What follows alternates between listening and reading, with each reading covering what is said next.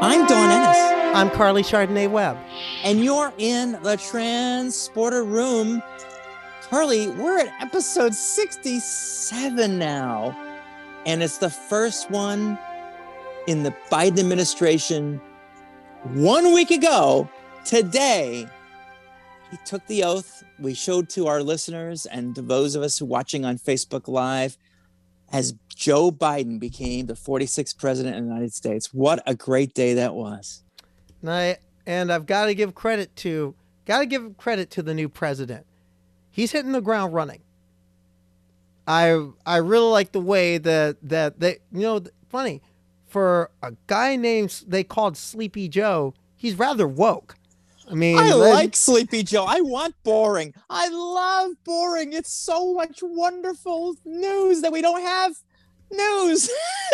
but he well, has made news. Let's face it. We've got an LGBT directive that said that children should not have to worry about going to a locker room or to a bathroom to be discriminated against. We've got a, a, a just yesterday about racial inequity in housing, in hiring, in health, in elections. He's also signed an end to the ban on transgender military. This is really great. So far, so good. Now I just hope that the legislative agenda um, continues to reflect the forward movement we have. Like Dawn, like you wrote a few days ago. I mean, the executive orders are a nice start, but you want to see more, and so do I. And I'm hoping that with, with the new Congress, I'm hoping with the moves that have been made so far, we see more. But I like, but you can't fault the start. It's not a bad start. Not, not a bad all. start, but but I will I will say I am worried about the Congress. You know, this whole filibuster move. Um, it's probably not going to happen. They don't have 50 senators in the Democrats who will uh, sign on. Joe Manchin and uh, Sinema are probably going to. They said they won't support it, so that's probably dead in the water. And then on top of that, you still got Mitch McConnell in the in the Senate. Even if he's not the majority leader, he's still going to cause trouble. There's still going to be so much trouble. You've got members of the House packing heat. You've got members of the House who are calling for insurrection during the insurrection and calling for Pelosi's head and, and giving tours. There's just so much crap going on in the House. So I really, I, I wrote that essay in the Daily Beast because I needed people to understand. Yes, it's really nice to have these these nice things, but it's not enough. Not until we have parity. Not until we have equality. Not until the world is a place where not I can be who equity. I am. Equity. And same for race and same for other. One of the things he did today talked about Asian Americans and Pacific Islanders, how they've been basically, um, you know, demonized since the pandemic. And here's a guy and the vice president too, Kamala Harris, who even before they took this the oath of office, they finally led the nation in a memorial to the 400 now 400,000 plus dead. We needed that. We still do. We still need to remember how many lives have been lost in this terrible pandemic. Agreed. And here's what I find interesting. We're in the middle of this pandemic where you have 400,000 Americans dead. You have a vaccine, but you have people dragging their foot trying to get people the vaccine. What are, shall we say, the opposition hung up on. They're still hung up on transgender kids in school just wanting to represent their school on their ball team. Just They're hung up on that. just yesterday, there were two victories. Want to tell the folks that may not have seen it because this is important. Montana and South Dakota. Yes, they. I mean, in Montana, overturning that that horrific HB 113 in Montana that would essentially criminalize healthcare professionals for giving affirming t- care to trans youth. I I find that bill just repugnant. Granted, did not win on HB 112, which basically bans transgender student athletes from playing competitive sport in their school. That's moving forward, yeah. Uh, yes, that unfortunately is going to move into the Senate Appropriations Committee for further re- for for further review, and then if it passes the Senate Appropriations Committee, which it most likely will, it's going to go into the floor of the Montana Senate. But one thing I will say the folks in Montana are fighting this tooth and nail. There is a massive groundswell of support against these bills. And it was that massive groundswell that led to the led to at least HB 113 dying, which is which makes me very happy. And also what you saw in South Dakota where their bill died in commit where that where that bill in South Dakota died in committee. It's something Chase Strangio said even in the most reactionary conservative places, when people organize and people fight, we win. Mm-hmm. So we still have North Dakota to come, though, and Tennessee and other states. They're all lining up to try and copy Idaho, which is still on hold. But I wonder, you know, this is something I discussed with a, a reporter from KTRK uh, in Houston.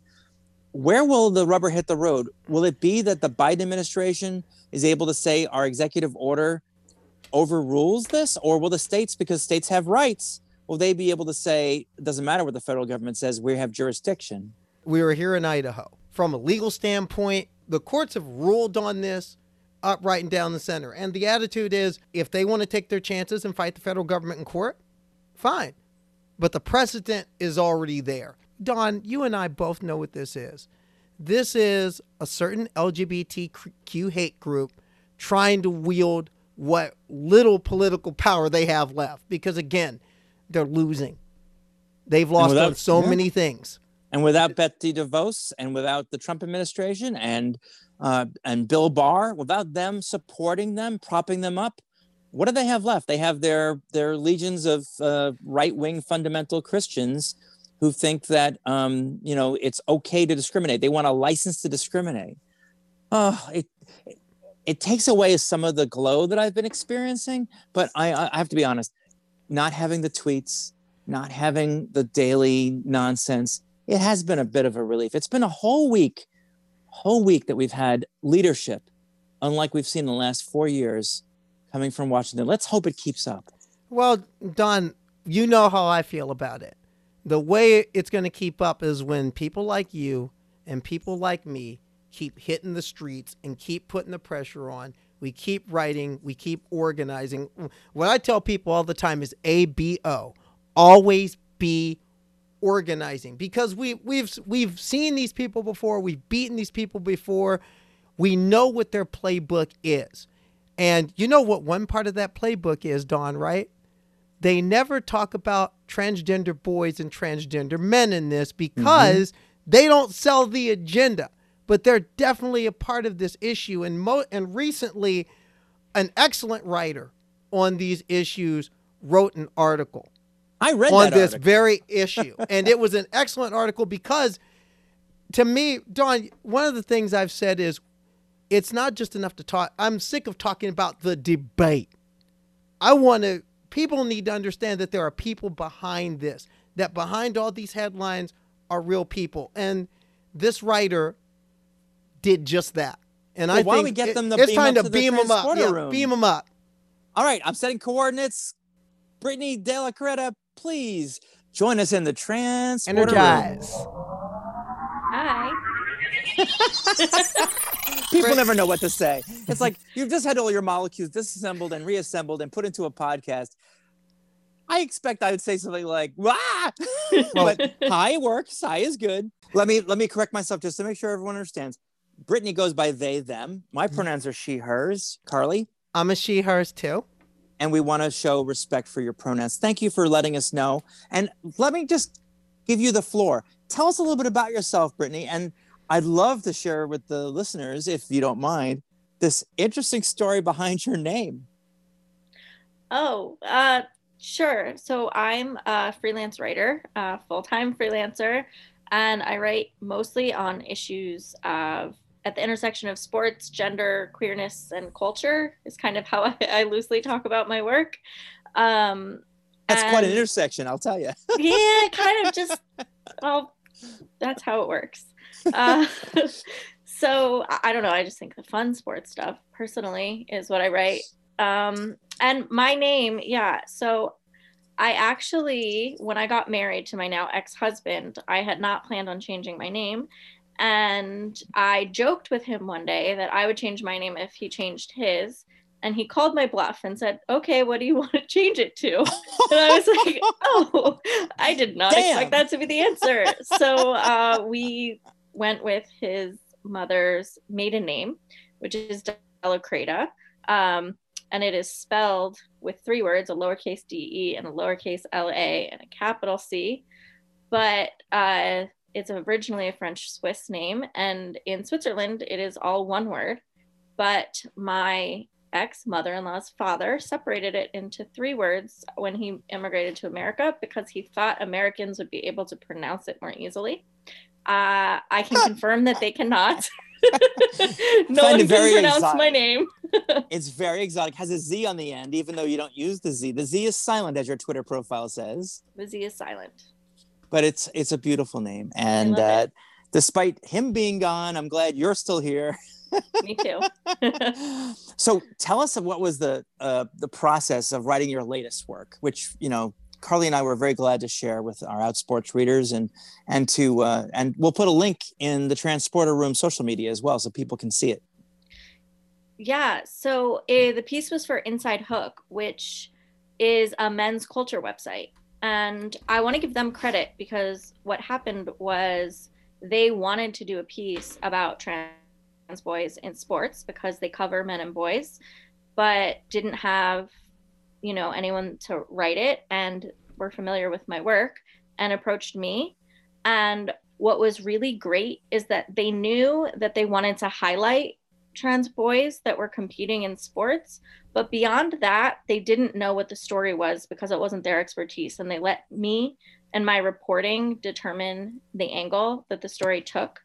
And I really, really appreciated that. As a freelancer, I work with all kinds of editors. Um, and as you all know, uh, when it comes to coverage of trans folks, often it's dictated by cis people, cis writers, cis editors, um, and yep. they under the like guise of well this has to be readable to our readers the mainstream reader which is always assumed to be cis um, and that did not happen here. They really let me center trans voices and trans perspectives in the piece, which was really important to me. Um, so not only do you hear from athletes who are either currently competing or or did compete at the high school level, um, trans masculine athletes, but also you hear all the expert voices in the story for context are also trans masculine. So I thought that was really important too that not only are trans folks experts in their lived experience, but they also get to be experts in their whatever area they study, whatever they do, um, because we are everywhere. And that felt really important. And I was really glad that Inside Hook let me do that. Uh, so that's actually how the story came about. And the idea behind it, honestly, it's something I've been thinking about for a while. My partner is transmasculine and he played sports growing up and they were really important to him and when he transitioned he lost that and we have talked because i write about sports and i think about sports and i think about trans inclusion and exclusion and all of those things it's like a regular part of our conversation is you know what he thinks and how it impacted him on a just human level. And so i was really excited to get the opportunity to write about this. And for me the really big themes like as I say in the piece, and as you know, you mentioned Karleigh, trans women and girls are really hyper visible in the media coverage, both of uh, and really and really hyper demonized as well. Yes, but, absolutely. But, but but very often there's too much emphasis, so much so that I don't know if a lot of people know that trans men even exist. It's there's two sides, and there's obvious impacts to that hypervisibility for trans feminine people and what you know in you know increased rates of violence and and other things. And on the flip side of that is trans men and boys and trans masculine people who are often really invisibilized. And that can has its own impacts of isolation and you know not being able to see yourself and not even knowing that other people like you exist. And that is less often talked about both in general in the media but also specifically about athletics um, trans men are not only invisibilized they're underestimated and just assumed to be non-threatening and therefore a non-issue. And so they're an afterthought in in all of these conversations. A lot of the turfs often say well how come there aren't any controversies involving trans men? Well you know there are in powerlifting, trans men cannot take testosterone and lift with other men because there's a ban on any kind of medication. But I, I did a I did a piece for a local uh, magazine here in Connecticut, Connecticut Voice, and I interviewed five trans men. And what blew me away was their feeling of being erased because they're seen as cisgender men maybe shorter, maybe uh, you know uh, not as tall uh, in some cases, but but very often just assumed to be presumed to be a, a, cisgender man. It's like they lost their queerness, which you know is a really big transition on top of all the other transitions that transgender people experience, and on top of that, you have a growing number of people who choose to be trans non-binary, who don't want to embrace the binary at all, don't want to be seen as either trans masculine or trans feminine. So I, wish there was just more education. And that's what I'm really hopeful for is that people just open their eyes, take a chance to learn about other people. And your writing is doing that. You know, it's interesting because when I when I interviewed uh, the people that I did, I asked, so a lot of them were the first openly trans person at their school. And most of them also did not have too many barriers. Some did. Uh, but all of the people that I talked to specifically were able to compete in at least one sport in the the boys category. So they at least you know had been able to participate um, in some way. And I asked about if they thought their experience might have been different if it was a, with a trans girl, if the school would have been so receptive. And almost all of them said, I don't know that it would have been because, you know, I was not seen as a threat. People just assumed I wasn't going to be able to compete and who cares? And I was able to move over because I wasn't threatening in the way that I might have been to them if it were the other way around. Which in itself, it's this like same system of like misogyny and sexism that somebody who is assigned female at birth can never be good enough at sports to compete with someone who's assigned male at birth or and that is the belief that both is the reason that people think trans women and girls are going to dominate girls sports and that trans boys and men are not going to be able to compete in men's sports. It's this same idea britni one thing that struck me about this article was you went deep into the hinterlands to talk to a lot of people. There were people from the Midwest, the Southwest, and both coast and the South. A lot of widespread of experiences. What were some of the things that struck you the most in doing this story? Yeah, I was really pleasantly surprised by the geographic diversity that I got. Um, I was connected with people through Chris Mosier, who is a source um, for the story. I'm sure listeners might be familiar with him, but if not, he, now he's a friend of the podcast, and he's, he's been on he's been on with us, and what a incredible, incredible advocate. Yeah, he doesn't so have he, to do this, you know. He doesn't. He was great to. and was able to connect me with folks. And the other thing is that um, Schuyler Bailar, who was the first uh, trans man to compete uh, in NCAA Division One sports. Love him. Love him. Um, he posted a, a call for sources to his Instagram, and folks reached out to me, and so uh, people came to me those ways. Uh, I was really, really pleasantly surprised by the geographic diversity, and I think that was surprising to me because especially because what I specified was I was looking for folks who actually had gotten to compete in the division they wanted to compete in. Because often when we hear about trans people in sports, the reason that they are making the news is because, right, like Mack Beggs is like the only high school trans boy that people can name if they can name anyone. And it's because he was forced to compete against girls. That's why people know his name and that's why the media caught on. So, um, the people that reached out to me, it was a specific request. I wanted to talk to boys who had competed with boys because I wanted to know how, what was important and affirming about that and like why that mattered to be able to compete um, in that category. And i kind of assumed that it would be the like just liberal states that we typically think of as having more trans friendly policies would be where the students were coming from. And that really was not the case. I had plenty of of kids that i talked to that were from the midwest um, actually really good midwestern representation in the story uh, and also uh, East Coast. but I was really surprised by that. And what surprised me is one of the students that I talked to from Wichita, Kansas, told me when I go to track meets, almost every time I'm at a track meet, I am not the only trans athlete. We're out there. We're not making the news and we're not making a big deal about it. And our teammates know who we are and we know who we are. Like we are there. And he said, I feel like people assume there's not trans people and trans kids in the Midwest but I see us all the time. I'm not the only one. And it's just that nobody ever talks about it. That's one of the things that struck me being a transplanted Midwesterner was seeing so many Midwestern kids. And at one level, it's good that kids in the areas where I grew up now are getting this opportunity. It seems like people are moving forward, but how much different would it be if these kids were running at the front. In talking to the kids you talk to, how much of that plays in their mind saying that this would go a lot different if I was winning, for example?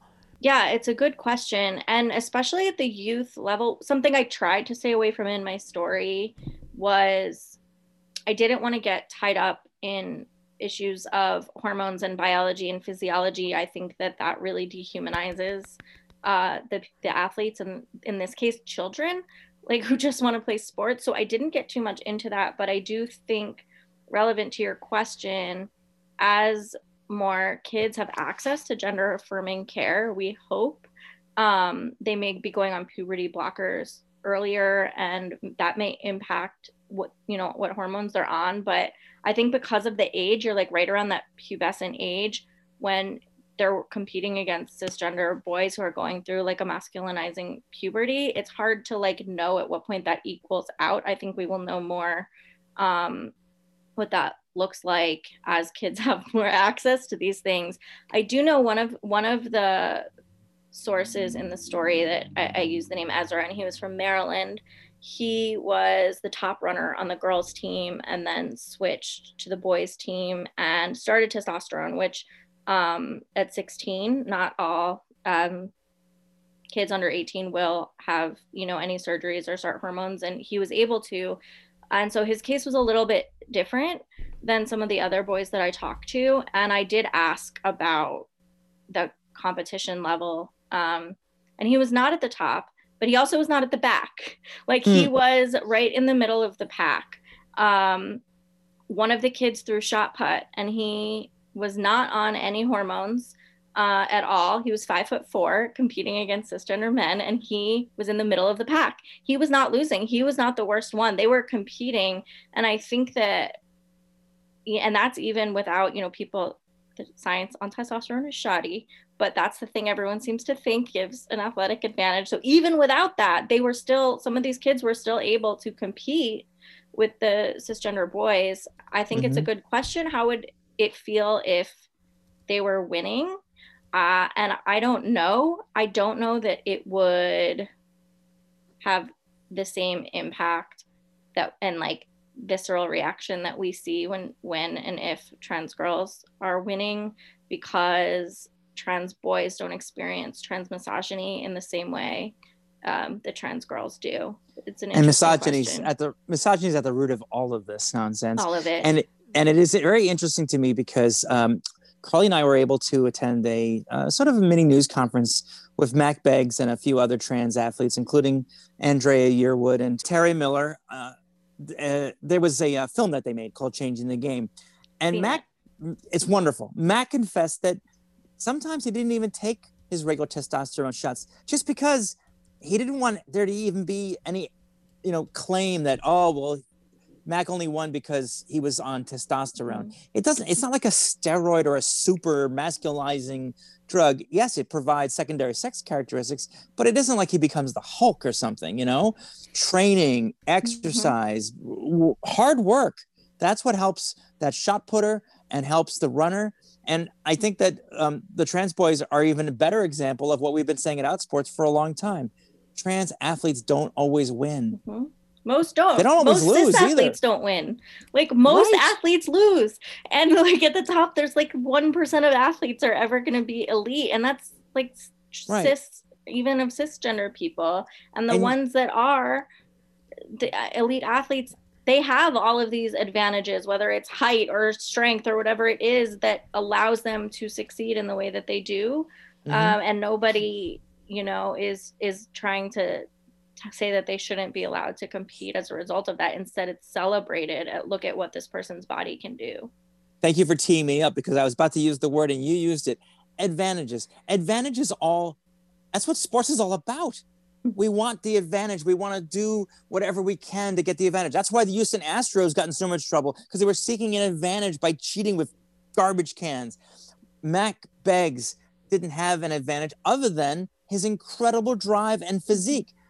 What about Michael Phelps? Should we stop Michael Phelps from swimming against other, not that he swims anymore, but it would have, have been fair to put him in a separate category just because he has an incredible wingspan or Usain Bolt or Elena Delle Donne?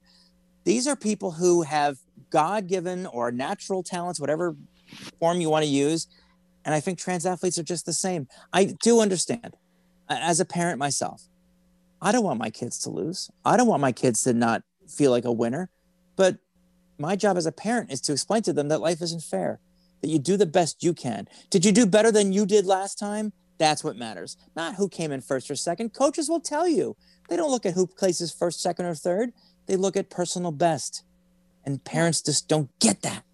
Well, and I think, and this is something I, I talked about in my story because this is the other piece that I think really, really gets lost when we talk about trans athletes is it's so focused on competition and advantages and physiology that we're ignoring that fact that most people, most kids are not going to be elite and get college scholarships, whether they're trans or cis and that most kids are not playing sports to be like elite champions. They're playing sports for all of the other reasons that sports is beneficial. They want to play with their friends.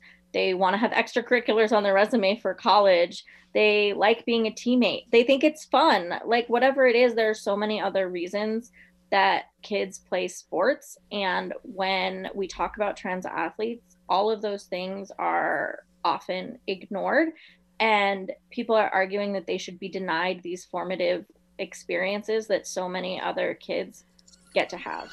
When we come back, because we're hearing that sound, you know what that means. We got bills to pay like everybody else, but when we get back here on the transporter room, we're going to talk about the debate. We'll be back, transporter room. Stick with us.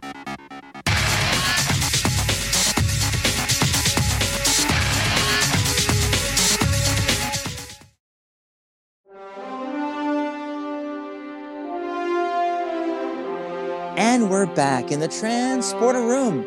Our guest is Britni de la Cretaz. Karleigh Webb and I are here to tell you a story that Karleigh did just this last week an interview with a trans boy who changed the way the soccer league he wants to play in looks at transgender athletes.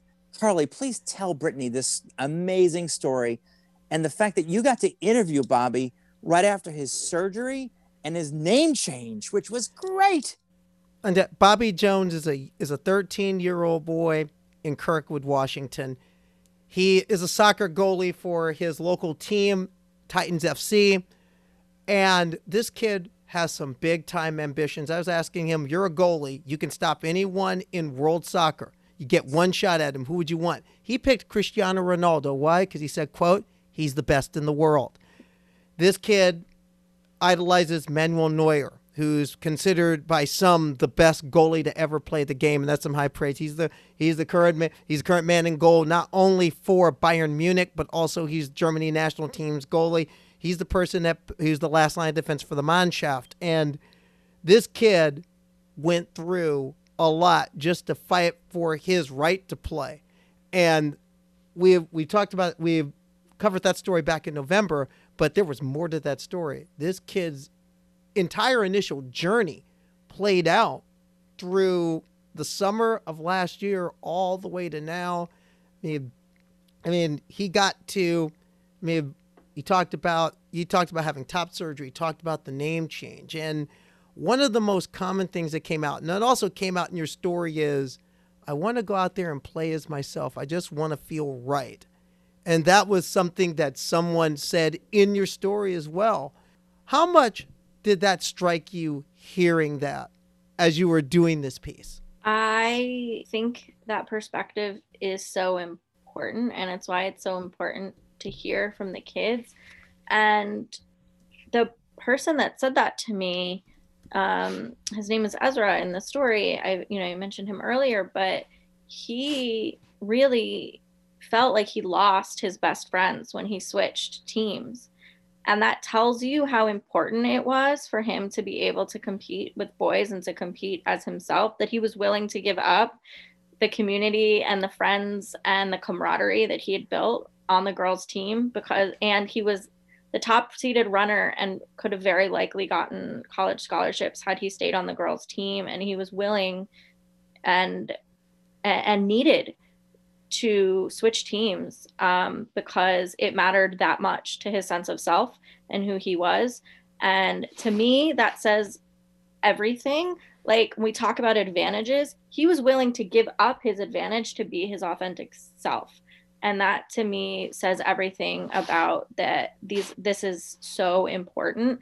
And when kids are telling you who they are, you should believe them because it's just you're setting them up for so much unnecessary torment and that that doesn't need to happen. Um, but that he knew who he was and he was willing to say okay i will forego the potential for a, a track scholarship to college because i need to be who i am. It matters. With that in mind what's your thoughts on the debate that you're seeing right now the debate that I'm seeing, I assume you mean around like trans folks and particularly trans kids' ability to participate in sports and the attack in state courts. Yes. Now, the people who think that, you know, we just want it to be a level playing field, we just want fairness for women and girls. the but argument against a problem that does not exist. In half the states where these bills are being brought there's not a single trans girl competing at the high school level. So who where like and i think that when we like i i get real mad about it. I mean trans women have been able to compete in the olympics on some level for over a decade, almost 20 years. Where is the the trans women takeover of women's sport? Like I'm waiting for it. When does it happen? Next week? Like when? Right. They, have been able the- to, but not one has even qualified the Olympics in all, all these years. Right. The only be- trans This might be person, different. openly trans person that had you know had qualified. The first one was was a, a trans man, Chris Mosier. So we're Well, like he didn't s- qualify. Just to for the you. Olympic trials. He qualified for the trials, but it wasn't able to complete. Right, but he did qualify Right. for the trial. So that, Yes. but like, it wasn't even a trans woman who was the first one to, to Right. qualify on that level. And this might be a different year. I think we're going to see a trans athlete if there is an Olympics. But but here's the thing: it's a solution in search of a problem. There there aren't trans athletes in almost all these states, and maybe it's because they're afraid of coming out. But until there's a problem, why would they want to change rules like the NCAA and the IOC? Let's just allow people to compete. And if there's a problem, I'd be the first one. If trans athletes won every single contest they ever entered, I'd be the first one to say, well, it's obviously not fair. But it's not. That's not how it is. It's not like you mentioned the Connecticut case earlier, um, that, you know, three, the families of three cis girls sued because they said they were never going to beat these two trans girls. And not only did they beat them, it's the cis girls with the college scholarships. So it's just, it's not, the evidence does not back up. And my hope is that's why we're seeing so many of these bills fall apart and fail, is because they are built on uh, like shaky ground. There's literally they're they're built on hateful points of view that cannot be backed up. And as soon as you offer the actual evidence about trans kids and trans people in sports, it just doesn't back up any of this. I hope that's Uh, why we keep seeing these things fail. Maybe. I don't know. I'll give you another one. World Rugby. We we made a major push at Outsports against the World Rugby ban. All the science that World Rugby touts is based on men versus women or average trans women versus female athletes. And you can't compare apples and oranges. My biggest criticism of their ban is that they didn't hear from a single trans rugby player who is a woman or study any elite trans women rugby players at all. Part of that is because there aren't any elite trans rugby players who are women, but you can't ban something that you haven't actually investigated. I don't get the science. If there is science that said, well, every single trans woman who's an elite athlete is far superior to a cisgender. No, that does that science doesn't exist. No one's put the research in. Uh, Joanna Harper is working on research. It does a lot of other studies that are are trying to get there, but until it actually comes forward, why would you discriminate? Yeah, and I mean all of these things, all of these bills, all of these policies are really about excluding trans women and girls. And you know, to bring it back to my story, one thing that I bring up is that the bills are, you know, very intentionally designed to exclude trans women and girls, but because they are targeting trans people and looking at like assigned sex at birth and birth certificates and things that automatically means that trans boys are going to be impacted, but because we don't even know how they're going to be impacted because they're an afterthought because they weren't the intended they like are getting swept up in this too um, they're not the intended target, but they are impacted by it. And it stands to even be seen what that could look like because people that are making these bills are they're not knowledgeable, they're not educated, and they're so intent on just excluding trans women and girls and laser focused that none of the policies even make sense, and we can't possibly know how wide ranging the exclusion could be should they pass. What got you interested in sports and into sports journalism? I was an athlete growing up. I did gymnastics, ballet, and then I was a competitive cheerleader uh, up until I graduated high school. Uh, and my dad ran a tennis academy and uh, played baseball at a pretty serious level and played golf on his days off. So I was just surrounded by sports. And I grew up loving baseball because it was the only thing my dad and I could talk about without disagreeing. So, although we actually had different rooting interests, he was a Yankees fan. Um, Boo. oh, I'm so sorry. You had to grow up in that household. Oh. Well, so I'm from South Florida, and we did not have a team until 1993. So by otherwise then, known as the sixth borough of New York. so my dad grew up a Yankees fan because they were the best team when he was a kid, and my mom's dad is from Boston and taught me to yell Yankees suck at my dad. And I was a kid and he would get mad and I thought it was funny. And so we ended up at Yankees Red Sox house. Oh my um, god. I'm actually now more of a Marlins fan than I okay. was. I was I was, you know, um, like 10 by the time they started. So I already had rooting interest, but so I grew up just with sports and I love sports and um when I started writing, I used to be a social worker actually, and I got pushed out of my job on maternity leave with my first kid. And I'd always blogged for fun, but didn't consider it a career. And I needed to make money from home while, I had an infant. And so I, I don't know. I kind of elbowed my way in writing personal essays that became reported essays that became reporting. And I kept saying that to my, you know, now ex-husband, like, I want to write about sports, but I don't think I can. Like, I don't see anything like I would want to write, and I don't even want to read half the things that are being written, and I feel like there's no place for my voice. And he was like, Are you saying that you can't write about sports because you're not a guy? Like that's basically what you're saying and i was like oh my god that's what i'm saying. What would i what would i tell my daughters if they said like i can't do this thing because i'm a girl? And so that was it. I was like okay i'm gonna pitch sports stories. And i started writing about baseball um, and that has broadened and i write actually mostly about women's sports and the WNBA now and um, queer stuff and trans stuff and sports um, because those are the things I want to read. And that's kind of how I think about my work that I'm writing the things I want to be reading and don't see many other people writing. I hope you check out swishappeal.com, which is our sister site that handles the WNBA. Who's your WNBA team? The Sun. I'm in Boston. So Yes, I love the Sun. I love Kurt Miller. I've been to a couple of games and it's awesome. And also as a Mets fan, I root for any team that beats the Yankees, and I love the Red Sox except when they play my Mets. I'm surrounded by East Coast baseball fans. Uh yeah, no, I, I know. Well, I'm a Marlins fan though. There's like there's like That's still East Coast, us, but- and but Karleigh's a Karleigh's I'm a a Royals I'm a fan. Kansas City Royals fan. okay. Uh, yeah, whatever. So, Yeah, um, Yeah, Let me. 2015, Dawn. 2015. All right, all right. You had a second question for Britni. Let's follow Actually, up. I do. Actually, looking at this story, did any of the sources that you talked to did they talk about the controversy or the debate? Did they touch on it? Did they say anything about it? If so, what was the consensus?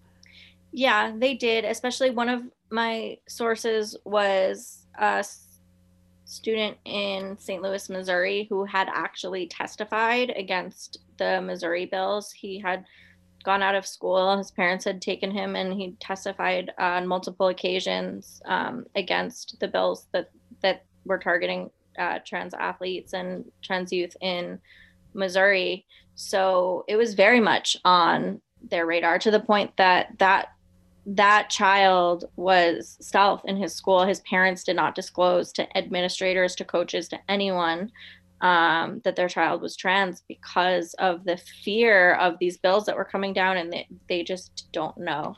And so, you know, that's their way of trying to protect their son um, from facing any more discrimination, you know, than he might. Um, but a lot of the kids were really they were frustrated by it and it scared them and it confused them and they were like i'm a kid like i'm not a threat and i feel like i'm seen as a threat.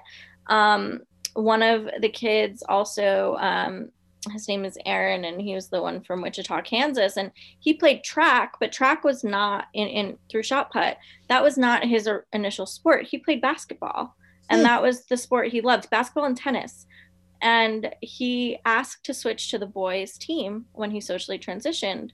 And the coach said trans people have an advantage in sports and so it's not appropriate. And he's like i'm five foot four. I'm not on any masculinizing hormones. I'm asking to compete against cis boys who have gone through masculinizing puberty. Like where is the advantage that i have? I That's am going to come up right? right? Like Yeah. but just that they didn't so ill informed that he ended up not being able to play the sport that he loved the most. Tennis he also he was allowed to play um, but they said he had to wear the uniform um, so he would have still had to wear a skirt. And so he chose not to. And it was the track coach who approached him and said i know that you want to play and i know this isn't your sport but i think there's a place for you here on the boys team if you'd like to join it. And God so bless.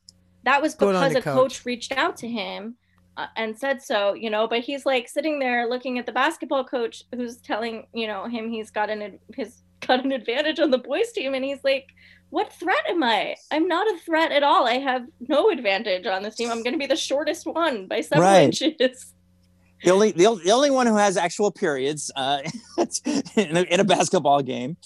So let me ask you a question. That's a two-parter. I want to hear the story of how you decided that um, your identity is queer and you chose your pronouns. But first, I want to point out to everyone who's wondering about, you know, writers like us. It's so rare that a outlet reaches out to you and pitches, "Hey, we'd like you to write this." And then to have two of the most famous trans people out there put out feelers for you to gather your contacts, you are a lucky person. Let me just know, say that. I am really grateful that, well, so the reason they reached out to me, and this is again, I think it's all about connections and building Mhm. connections. Yep. Um, the editor that was working at Inside Hook had been my editor when he was at Rolling Stone. He was the sports editor. he was one of the first editors to actually give me a shot writing sports content. You are a known Um, quantity. And so he knew them. He knew them would be the person that they wanted. Yeah, and I also think you know this. There's very few people writing about trans athletes, and there's even fewer trans people writing about trans athletes. and then that you can hire on a freelance basis. It's like me and like Sydney Bowers doing some stuff. Katie Barnes is great, but they're employed, you know, by ESPN. Um, and Caitlin Burns is is freelance, but there's so few of us out there. Um, and I think I'm lucky that I already had some some connections, uh, which landed me this story. And as for Chris and Schuyler being great, I also think that in community, like it matters a whole lot and trans folks want to help other trans folks out and it's you know uh, mm-hmm. they appreciate when community is telling the story and reaching out and so i think that there's a lot of just support in community for that. Sarah mcbride told me the same thing. It's different when you're talking to someone who comes from your experience rather than a cisgender person or someone who is not lgbtq who asked the questions because we get it, you know. So just before uh, we begin the end, we're starting to wrap up. I would like to understand how you went from being a mom with a kid, married to a guy, to being a queer person dating trans masculine people. Uh, well, I've been openly queer for since I was 21. Um, I met my husband when I was in my mid 20s and uh, not sober. I got sober. and congratulations. Thank you. Um, you know, I've been sober, oh my gosh, nine years now. But I think, I don't think my experience is that unique. I mean, I knew I was queer. That's not a surprise. My husband knew I was queer. In fact, he was the one and and queer people can be attracted to cis men and i thought i was i learned i was not but you know um, there's so it's it's absolutely possible for me to have you know been a queer person married to a cis man. It was my husband actually that predicted years before i finally left that i, I was gonna leave. Um, same with bisexuals. You don't have, you don't you can date someone who's cis or straight or whatever. It doesn't change the the other person's uh, orientation or identity. Yeah but i'm but glad that you found yours. I think what I would say though is I don't think my experience is that unique in that when we grow up and we don't see queerness and we don't see ourselves represented, like for me, I knew I'm attracted to masculine people and I always have been, but you don't see queer masculinity like on screen, you know? Like, so I actually, it wasn't until I was a little bit older and I went into like queer spaces that had a lot more like trans and non binary people in them. Um, as opposed to just uh, women's spaces, I it was like the first time I saw like queer masculinity, something inside me like rearranged itself, and I was like, oh, right. But I didn't know that we don't see people who look like us and like the people that we're attracted to in the movies and the television and the magazines. And so it's not until, for a lot of us, it's not until we're older and we are exposed to the like expansiveness of gender and what it can look like that. And that's me coming into my own trans non binary identity too in my mid 30s because again i just didn't have the language and i didn't have the exposure to and now i'm like oh that all makes a whole lot of sense. All that other stuff makes sense right? But i i don't think it's unique um in that i just wonderful. have the exposure. Wonderful. Britni again an excellent story that you did here but i know that tales around the campfire is saying that you have a future story where you're looking at the future of sport beyond the binary. How is that coming and what are you learning I'm really excited about that story. I don't want to say too much. Um, no spoilers. Can you tell us the basics? We'll, can you tell us what outlet we'll read it in? Um, I can tell you you will read it in April. Okay. All right. That's what I will tell you. I'm very excited about it, but it's been a really exciting cool story. And you have a book coming out later this year, don't you? I do in November. Woo! It, yeah, I don't know. I'm really excited. I, I wrote it with Lyndsey D'Arcangelo, uh, who's another um, queer sports writer. Can you give us a l- little bit of details yeah. about that? I have I've I've done a little poking around on that. That's a book I'm interested to read because that's something when I was a little kid. That's something I saw. Oh, that's really cool. So it is called Hail Mary: The Rise and Fall of the National Women's Football League. It is about the National Women's Football League, which was the first professional women's football league in the U.S. It existed uh, in the 1970s and 80s, but its heyday was in the late 1970s. And the book tells the story of this league. We spoke to many of the athletes and we not only tell the story of the league, but we put it in historical context against women's liberation movement, Title IX, and queer liberation post Stonewall. Oh wow! I'm looking um, forward to that book. You you will definitely make sure you tell us about it prior to its release in November, so we can tell the readers of Outsports all about it. Maybe Absolutely. do an excerpt or something. All right. And not only ha- and also we want to have you back. Absolutely. We you're, definitely want to have you back. you got it. Thank I can talk Britni. about that for a long time. what a pleasure it's been to have you in the transporter room. I'm setting coordinates for Boston, sending you back, and we'll have you back again. Thank you, Britni. Dawn, that was an excellent interview. They were great. If you haven't Absolutely. read the story, go to Inside Hook and read it. We'll put, the, we'll put it in our uh, social media. Exactly. It'll give Twitter you a very different view of everything beyond the debate. Now, what have you been binging? Because I'm still, did I tell you I'm re-binging Fringe from the 90s, uh, from the 2000s, early 2000s? I am on season three and I love Fringe. And then last night, I introduced my youngest son to Farscape. We watched episode wow. one. I'll tell you when what I'm looking to binge is honestly I'm there's something I will probably be starting binging because in a sense in a way of mourning. Oh. Because oh. I'm going to be I'm going to be binging Babylon 5 again. Oh, interesting. Because I'm going to be binging that again because last week we lost one of the central characters of that show. Who died? And we lost Mira Furlan died last week. Oh, I didn't she played, know that. She played Delenn. Yeah, Delenn. Oh, in in uh, in Babylon Five, and there was a lot of testimonials all over Twitter. She had been in ill health for some time. Okay. And we'll, we'll put died January twentieth. Social twentieth. Oh wow. And, day of the inauguration. I'll tell you what. I'll same day as my my beloved wife. Um, I will oh. put a a little uh, a obituary there in our social media.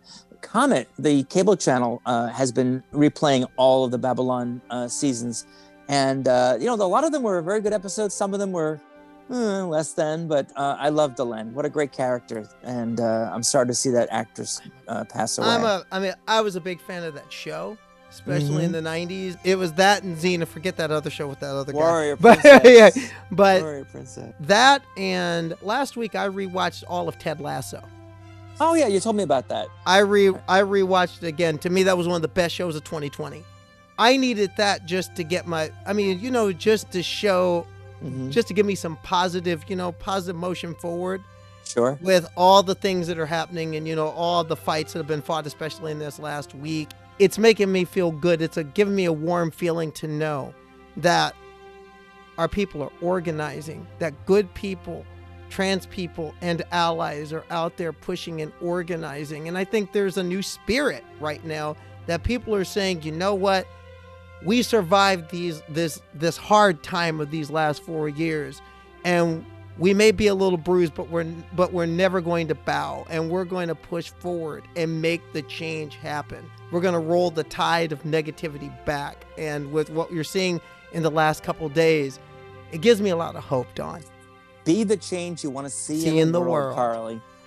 Oh man. All right. This is great. I, next week i'm going to have some news about star trek Discovery season four. Season four is being filmed right now in Toronto, and I've got an exclusive about Ian Alexander, who plays Gray, and his transgender identity of his character. That's an exclusive next week on the Transporter Room. Make sure you join us.